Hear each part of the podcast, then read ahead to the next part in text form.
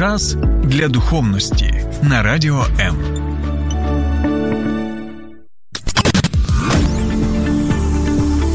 Біблія під іншим кутом. Програма сторінками Біблії з пастором Сергієм Наколом. Вийди звідси. Розбійник ти. Я сказав, вийди звідси. Розбійник ти. Е, Вітаю вас, друзі. Не турбуйтеся, не бентежтеся. Це я не до своїх колег. А думаю, ви згадали відому фразу президента Зеленського, так? І ми можемо, знаєте, по-різному сприймати цю фразу, погоджуватися з ним чи ні, чи можна так казати, чи не можна так казати. Але я згадав цей вислів пана Зеленського, тому що привернуло увагу мою саме е, слово розбійник. Чому? Тому що сьогодні ми з вами будемо відповідати на. Цікаве і актуальне, я наголошую на цьому актуальне життєве питання, кого саме Біблія називає розбійниками. І я впевнений, що для деяких з нас це буде не просто цікаво, а шокуюче, бо слово розбійник використовується в Біблії доволі поширено і застосовується. Застосовується, ще раз наголошую на цьому, не лише до кримінальних авторитетів, але ми побачимо, до кого саме і яким саме чином. І також сьогодні ми побачимо, кого називає розбійниками Ісус Христос в притчі про доброго самарійця. На це ми звернемо увагу, тому що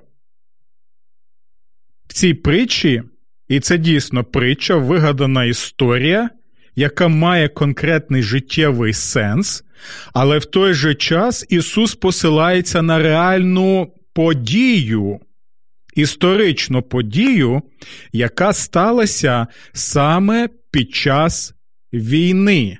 Можна навіть сказати, під час однієї з спеціальних військових операцій або спеціальних воєнних операцій. І також, друзі, я думаю, що ми побачимо наприкінці цієї. Передачі, що на основі цієї притчі можна також складати і інші креативно притчі, які будуть в дусі саме притчі Господа Ісуса Христа, і в цілому Біблії, ті притчі, які стосуються і нашого з нами життя буття. Добре, хто ж такі ці розбійники? Для того, щоб ми могли краще зрозуміти це. Давайте звернемося на початку до Євангелія від Луки, бо саме з цього Євангелія я буду сьогодні згадувати цю притчу про доброго або милосердного самарійця.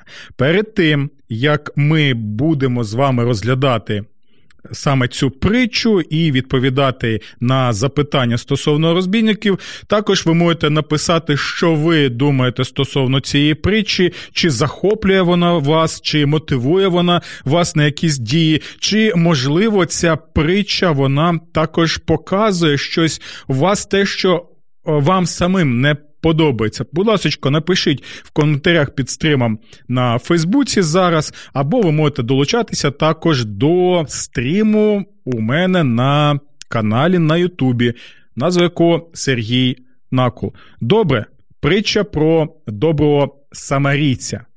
Перше, щоб ми зрозуміли цю притчу, нам потрібно декілька речей зараз згадати.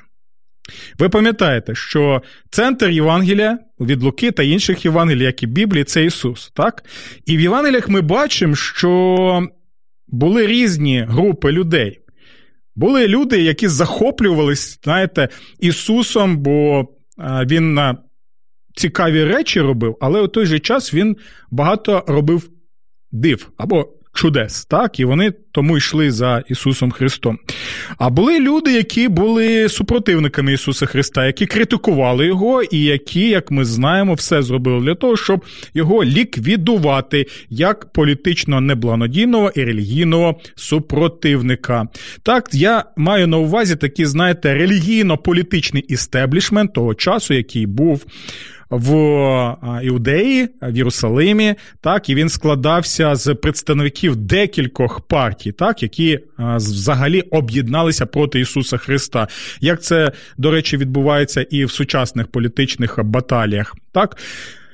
І дивіться, були книжники, були фарисеї, були саддукеї. Так е, не завжди, ой, як не завжди вони були згодні один з одним, але ось у питанні те, що Ісуса треба ліквідувати, от у цьому вони були згодні. І головна проблема цих представників цих течій, так, цих релігійно, можна сказати, релігійно-політичних соціальних партій, була в тому, що вони не приймали в цілому.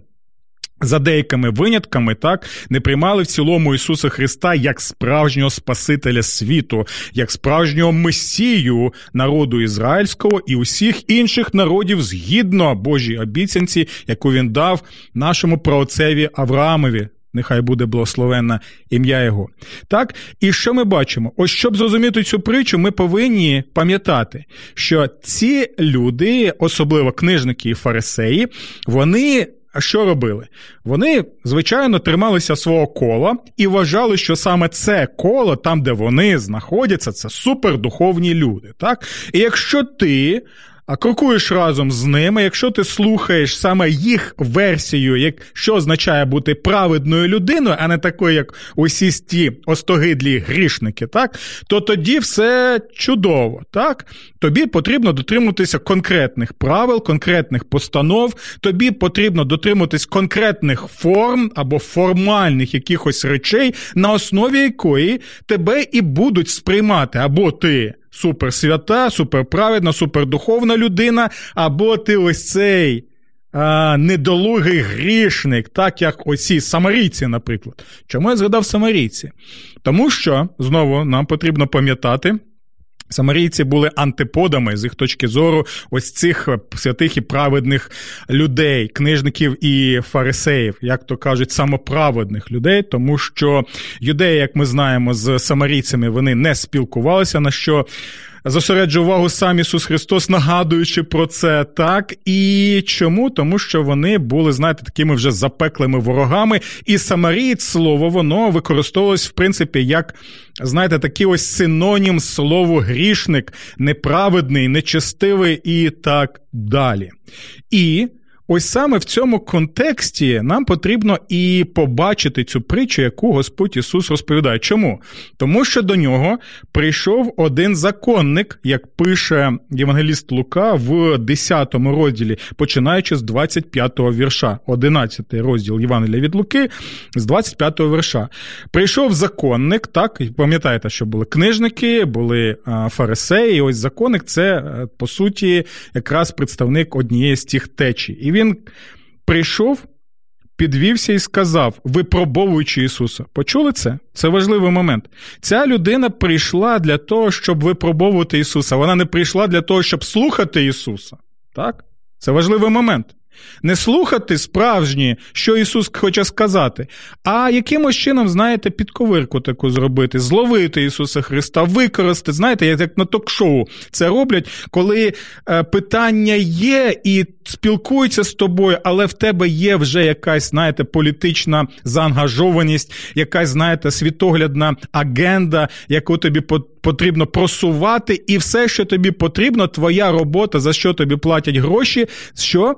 Те, щоб зловити свого. Опонента так в полеміці для того, щоб е, що показати, що твоя точка зору впливова і таким чином впливати на широкі верстві населення, які тебе дивляться. Тому дивіться, яким чином він хотів випробувати Ісуса Христа. Він запитує: Учителю, що маю я зробити, аби осягнути вічне життя? Почули? Перше запитання, взагалі, що я маю зробити, щоб осягнути вічне життя. Добре, це цікавий момент. А далі дивіться, як Ісус Христос все перевертає з голови з, з ніг на голову, так, для того, щоб привернути увагу на щось набагато важливіше. Він же відповів йому, що в законі написано, як читаєш, він посилається на п'ятикнижжя Мойсеєва. А той у відповідь сказав: Люби Господа усім серцем своїм, всією душею своєю, всією силою своєю, всією думкою своєю і ближнього свого як самого себе. Він е, посилається на головні заповіді, які були в п'ятикніжі. Бо багато людей думають, що ці заповіді, дві заповіді, дав Ісус Христос як якісь, якісь нові заповіді. Ні, Ісус не приніс нові заповіді, друзі. Він нагадував так нагадував, освіжив в пам'яті людей те, що Ісус сказав ще через Мойсея, те, що було записано в п'ятикніжі Мойсеєві. Ось ці заповіді найголовніші це серцебиття усього писання. Люби Бога і люби ближнього. Саме ці дві заповіді вони втілюють і особлюють, що 10 заповідей, які Бог дав народу через Моїсея. І дивіться, що Ісус каже. Правильно ти відповів, роби це і житимеш. Все? Ти все правильно сказав, все чудово, бо саме про це слово Боже люби, Бога люби ближнього. Але дивіться далі, що відбувається. Бо ця людина молода була впевнена, цей законник був впевнений в чому? Так? Він був впевнений в тому, що він дійсно дотримується цих заповідей, але заповідей цих з версії книжників і фарисеїв. За версією саме їх, а не за сутністю Божого Слова. Для цих людей було важливим дотримуватися формальності, якоїсь релігійної форми, як і коли люди дивляться на тебе, вони можуть сказати: о, це дійсно праведна, це дійсно чудова людина. І пам'ятаєте, що Євангелії від Матфія, скільки Ісус критикував книжників і навіть е, що робив? Він висловлював проти них завітні прокляття, коли казав: Горе вам, горе вам, горе вам, горе вам, горе вам, що практикуєте формальність замість того, щоб втілювати Боже милосердя, Боже піклування, Божу любов. Але про це ми ще поговоримо е, в зв'язку з саме е, розбійниками. Пам'ятайте, саме про це слово розбійники. Так? Добре. Але той бажаючи показати, що він праведний, почули це? Так, він хотів показати, що він вважає себе праведним. Запитав Ісуса: А хто є моїм ближнім? Ага, ось чому проблема. Тому що він знаходився в колі якому? В колі так званих святенників, праведних, так, морально чудових людей.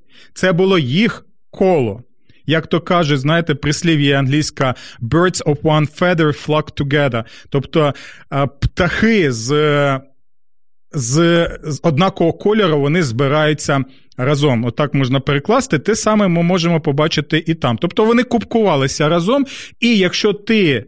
За межами цього кола, то ти вже ну, не вважаєшся ближнім. Ось в цьому була проблема конкретна. І ось це важливий момент, так?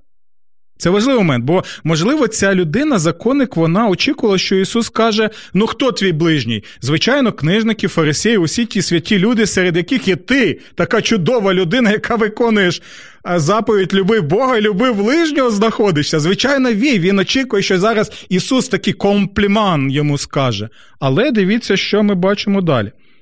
І ось тут Ісус якраз і використовує саме притчу. Так? Притчу, якою він показує доволі цікаві речі.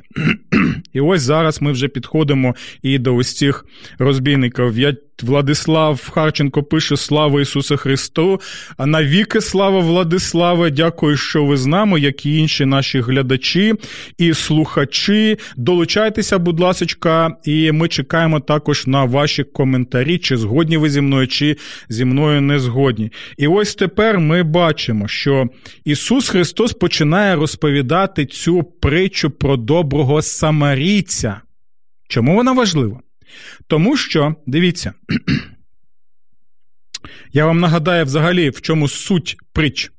Пам'ятаєте, коли цар Давид він згрішив з Версавою, так, це було, це був подвійний перелюб, і це була жахлива справа е, в очах Господніх. Коли прийшов пророк, він не одразу сказав Давиду, що Давид, слухай, ти е, вчинив перелюб, це погано. Так, дивіться, що робить пророк. Завдяки тій мудрості, яку Бог йому дає. Він розповідає притчу цареві Давидові. Так? Він показує: дивись, був багатий, а був бідний чоловік. У бідного чоловіка була що? Ягнятко, одне єдине, яке він любив. І що робить е, багатий? Він е, що, забирає цю. Е, це ягнятко, так? І ми бачимо далі, що відбувається. Ось цар Давид він був в гніві. Так, він кричить: Ану, покажіть мені цю людину, я зараз знищу її. І пророк каже: Ти є та людина. І ось тоді Давид зрозумів через притчу, хто він є в очах Божих. Те саме ми можемо побачити і в цій притчі. Ісус звертається до цього законника і звертається, звичайно, до нас, і каже наступне: Слухай, дивись, добре. А ти вважаєш себе так людиною праведною, святою, так, ти не спілкуєшся там з самарянами, з цими грішниками, так, з іншими грішниками ти не спілкуєшся там, як ви це зробили. Ви вважаєте себе ближче до Бога, тому що дотримуєшся усіх, усіх цих правил і так далі. Добре, дивись, зараз ми е, щось з тобою зробимо. Уяви, уяви. І це важливий момент. Знаєте чому? Знаєте, друзі, як то у нас кажуть, що е, той, хто поїв, той не зрозуміє зголодніло. Той, хто поїв, або той, хто має їжу, не зрозуміє того, у кого їжі цієї нема. Так ось, щоб зрозуміти людей, зазвичай потрібно власною шкірою відчути усе те, що відбувається. І ми знаємо, що багато емпатів, так, людей, які е, показують цю емпатію, так, е, це ті люди, які самі на власній шкірі пройшли якісь страждання. Ісус каже: слухай, друже, добре, давай, уяви. Наступну ситуацію. Уяви, що ти людина, яка йде по дорозі, і далі слухай, що трапляється. Один чоловік, уявив, що це ти, один чоловік, ішов з Єрусалима в Єрихон і потрапив до рук розбійників, які його пограбували і завдали йому ран та відійшли, залишивши його ледь живим. Та випадково тією дорогою проходив один священик і, побачивши його, обминув. Пам'ятаєте, ми казали про священиків? Далі. Так само і Левіт, прийшовши на те місце, поглянув і оминув. Стоп! священник, левіт, представники храму. І це важливий момент. Бо я згадаю щось важливе, що Євангеліст Лука пише стосовно священиків Левіту і храму. Що сам Ісус каже стосовно священиків, левітів, храму, книжників і фарисеїв, і навіть садукеїв. Ми це побачимо. Але зараз дивіться, яка ситуація. Людина в таких ось обставинах, так, вона потрапила до хижаків, до розбійників. І що ми можемо бачити далі? Ми бачимо, що його пограбували, завдали йому ран та відійшли, залишивши його ледь живим. Жахлива ситуація, так? І що ми можемо побачити далі? Ми можемо побачити, що чомусь священик і левіт вони не підійшли і не допомогли. Вони не показали милосердя. Найважливішого, що потрібно було втілювати Божу любов, Боже милосердя. Чому це важливо? Тому що священик, можливо, і левіт думали наступне: ага, ми представники храму, ми представники культу. Ми не можемо, наприклад, щось зробити з цією людиною. Чому? Тому що, можливо, нам е, потрібні якісь важливі для нас справи святі, а, або вони боялися, що якщо доторкнуться до цієї людини, то вони що? Вони тоді не будуть святими, так? Вони будуть. Е, нечистими ритуально. Чому? Тому що якщо ти доторкаєшся, наприклад, наприклад, до е, мертвої людини, так то ти вже був нечистим. Для людей важливіше цих було саме дотримання ритуальних правил, які вони собі там надумали, але але не Божу любов і милосердя. Тобто, це було, знаєте, таке ось для них гальмо, яке не давало їм можливості допомагати. Чому? Тому що в пріоритеті були саме ритуали, в пріоритеті була саме ця формальна, формальна річ, а не саме життєве, людське Боже втілення милосердя і любові до ближнього. Ось чому була проблема. Вони так і не зрозуміли, що є обставини, коли треба просто ігнорувати це. Пам'ятаєте, коли цар Давид, якого я, до речі, згадував, коли він зрозумів, що його побратими, брати по зброї потребують їжі, що він зробив? Він увійшов навіть до храму, там були хлібці посвячені Господу, і він взяв ці хлібці. Він взяв ці хлібці і нагодував людей. Чому?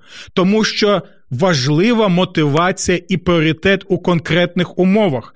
Ти розумієш, що важливіше? Допомогти своїм побратимам зараз, які потребують їжі, або просто щоб вони і далі страждали від голоду, а хлібці собі стояли на місці. Для цього ці хлібці, що вони потрібно були втілювати? Так на що вони на кого вони показували? На на Ісуса Христа, який сам сказав: Я є хліб життя. І для чого він прийшов? Прийшов, щоб а не чіпайте мене. Або що він сказав? Їжте мене, їжте мене, насолоджуйтесь мною так, щоб я став для вас поживою життя. Але, на жаль, ось е, і священники, і левіти цього не розуміли. І чому це важливо? Ось ми до цього підходимо до розбійників, друзі. Євангелія від Луки, що сам Ісус каже про храм, про священиків і левітів. Як він їх називає, цитуючи кого? Пророка Єремію, або краще сказати, що Дух Ісуса говорив ще у часи Єремії. Що він каже? Що цей храм перетворився на що? На печеру розбійників. Друзі, ви розумієте, що тут трапляється зараз? Ісус під цими розбійниками має на увазі не лише представників кримінального світу, як ми можемо уявляти.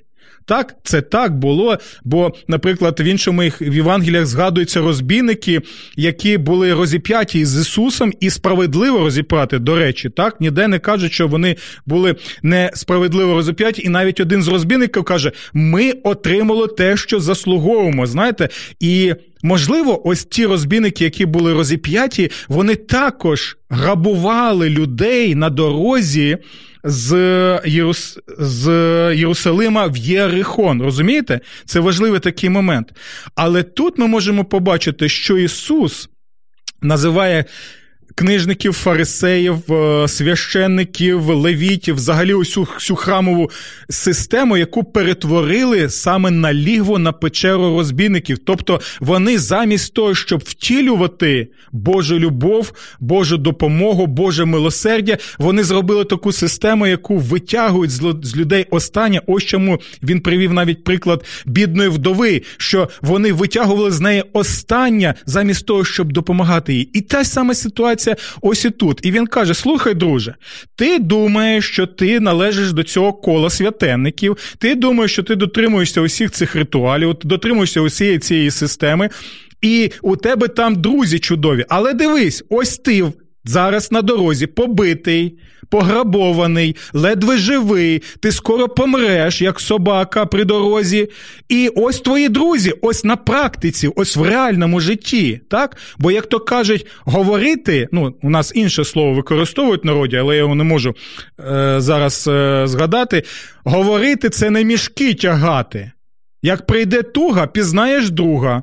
Знову нагадую, як прийде туга, пізнаєш друга. Я думаю, що під час війни також ми багато цього могли побачити, так? І далі він каже: а тепер дивись, ось самарієць, яких ви зневажаєте, які для вас взагалі уособлення просто якогось там е, нечестя, гріха і так далі. Дивись, самарієць підходить і допомагає. І послухайте уважні ці речі.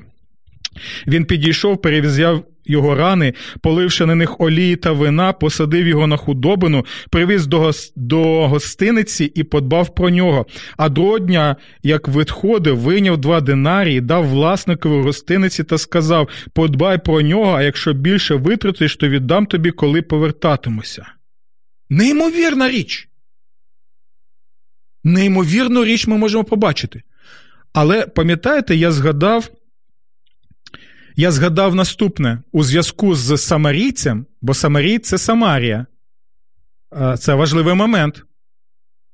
Далі ми можемо е, побачити, що мова йде про Єрихон, місто Пальм. Це теж важливий момент. Далі оці вирази перев'язав рани, полив на них олії та вина, посадив на худобину і привіз до гостиниці.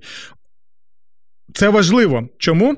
Тому що ці слова, вони, вони майже ідентичні словам, які ми можемо знайти в Старому Завіті, в книзі Другий Хронік. Це важливий момент. Ось чому потрібно знати Біблію ціл, цілком. так? Ось чому важливо знати і Старий Завіт, і Новий Завіт. Чому? Тому що, пам'ятаєте, я сказав, що Ісус, коли розповідає цю притчу, Він посилається на реальну історичну подію, яка сталася в історії Ізраїля. І ось вона описується саме в другій книзі Хронік, так? В 28 розділі, друга Книга Хронік, 28 розділі. І там, що цікаво, ми можемо побачити опис війни. Опис війни, коли Ізраїль він е, воював проти юдеї, і ми можемо побачити, які звірства чинили представники держави Ізраїль стосовно представників держави юдеї. І ми повинні е, розуміти, що вони дійсно так, вони дійсно були, можна сказати, братськими народами. Зараз це е, не стосується, звичайно, там. Того, що відбувається між нашим північним сусідом і іншою країною, так, на якій вони нам не брати, і ми це побачили. Але це були дійсно братські народи, але е, це були окремі держави, і ми можемо побачити, як Бог через пророка критикує представників армії Ізраїлю, так? Це важливий момент. Представників армії Ізраїлі е, Самарії, бо столиця була Самарія у них, за те, що вони звірства такі чинили стосовно стосовно е, військових і цивільного населення, так, він критикує їх за те, що вони грабують людей, за те, що вони поневолили їх, і він показує, що ви такі звірства чините, вбиваєте так людей, що це. Навіть дійшло до мене до неба. Тобто, дивіться, це важливий момент. Бог показує, що у випадку війни, так, навіть Незважаючи на те, що у цьому конкретному випадку так е, іудея вона зрішила проти Бога, і Бог е, дозволив так іншим загарбникам напасти на цю країну. Я зараз жодних е, не роблю, знаєте, таких ось паралелей з нашим часом. Це нагадую, що це доволі небезпечно такі паралелі робити, якщо нема прямого Божого повідомлення про це через Божого пророка, як тут в цьому випадку. Але тут ми можемо побачити наступне: що Бог називає розбійниками. Розбійниками називає армію, яка знищувала, яка грабувала, яка жорстоко вбивала, яка чинила звірства. Бог називає їх розбірниками. І це важливий момент. Знаєте чому? Тому що в Біблії, наприклад, можу згадати а, книгу суддів, там цікавий момент. Держав, армії держав-агресорок називають, знаєте як? Розбійниками. Можете перевірити. Армію називають розбійниками.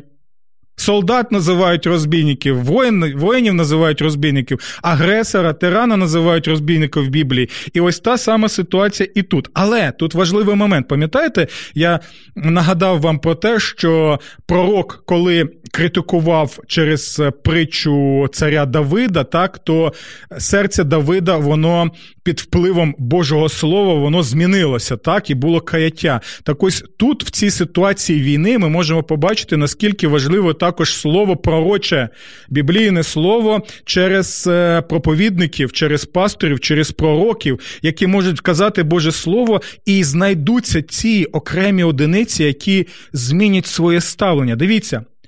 Коли цей пророк починає звинувачувати і критикувати представників Самарії, самарійців, дивіться, що сталося. Деякі з них, і навіть вони згадуються в цьому розділі. Перечитайте його, будь ласка. Дивіться, що вони зробили. Після цього мужі, імена яких були названі, піднялись і заходились допомагати полоненим. Це важливий момент. Вони стають ким? Вони стають добрими самарійцями. Не всі, не всі, звичайно, але саме ці люди становляться добрими самарійцями, втілюючи Бога, Його милосердя, милість завдяки дії Божого Слова через пророка. І слухайте далі. Всіх нагих одягнули в одежі зі здобичі. Тепер почуйте цей можливий момент. Одні розбійники, одні розбійники пограбували, пограбували, зняли одежу, побили, понівечили, інших е, повбивали, а інші самарійці, добрі самарійці, так, дивіться, що вони роблять. Далі.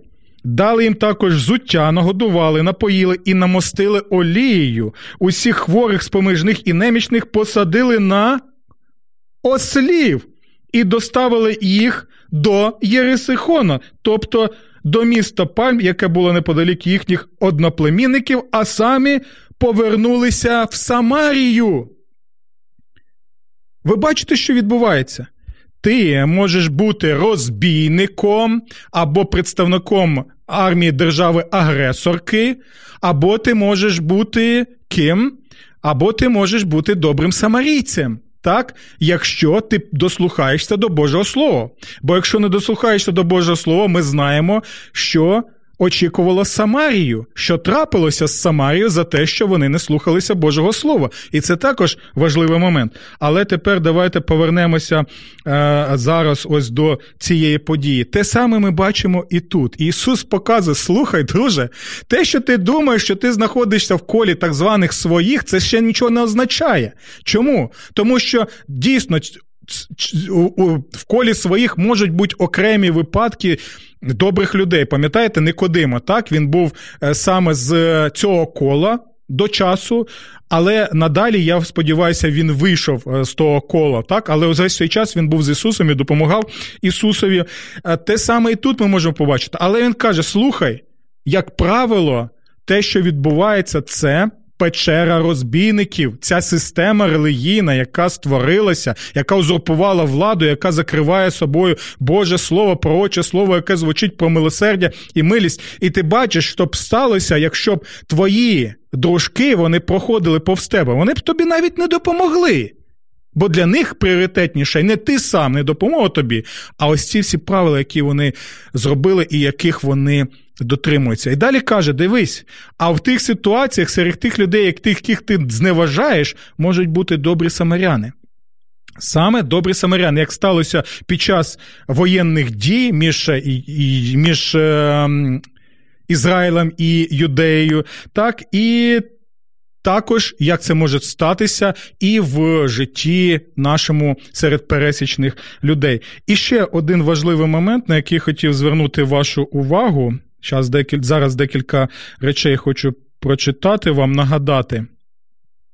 Що дивіться, пророк Пророк, наприклад, Ієремія, він багато каже, наприклад, про наступне: це 21 розділ і 22 розділі таке саме кажуть про е, розбійників.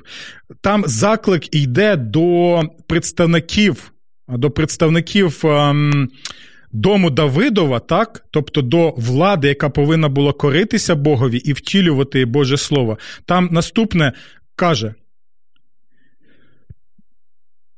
Втілюйте правосуддя Боже кожний ранок і спасайте жертв. Спасайте жертв це заклик прямий Божого Слова. Спасайте жертв розбійників. Спасайте жертв опресорів. Тобто тих, хто є тиранами. Бо мій гнів буде на тих, хто цього не робить. Далі те саме він повторює в 22 розділі. Пророк Єзекіїль в 18 е, розділі каже наступне: не будь розбійником. І це мається на увазі, до речі, уся ця система релігійна, політична, економічна, так, яка була і в часи Господа Ісуса Христа. Ем, Дивіться далі, Ізакіль, 18 розділ, 16 вірш каже: нікого не е, нікого не пригноблюй, так? І далі, паралельно цьому, що означає не пригноблювати, не будь розбійником. так? І він, ці пророки, я я лише маленьку частину цих е, текстів прочитав, їх набагато більше. Просто у нас нема вже е, часу все це розповідати. Ми можемо побачити, що вся ця критика стосовно розбійництва стосується саме влади, так? Е, і також релігійної системи того часу, як в часи е, Єремії, як в часи Єзекіїла, так і в часи Господа Ісуса Христа. Так? Я думаю, що це буде нам е, важливо. І дивіться, що Ісус в підсумку каже. Кого з цих трьох ти вважаєш ближнім тому, який попався розбийником? Він відповів: і ось ключ. Той, хто змилосердився над ним. Тож сказав йому Ісус: Іди і ти чини, друже, так саме.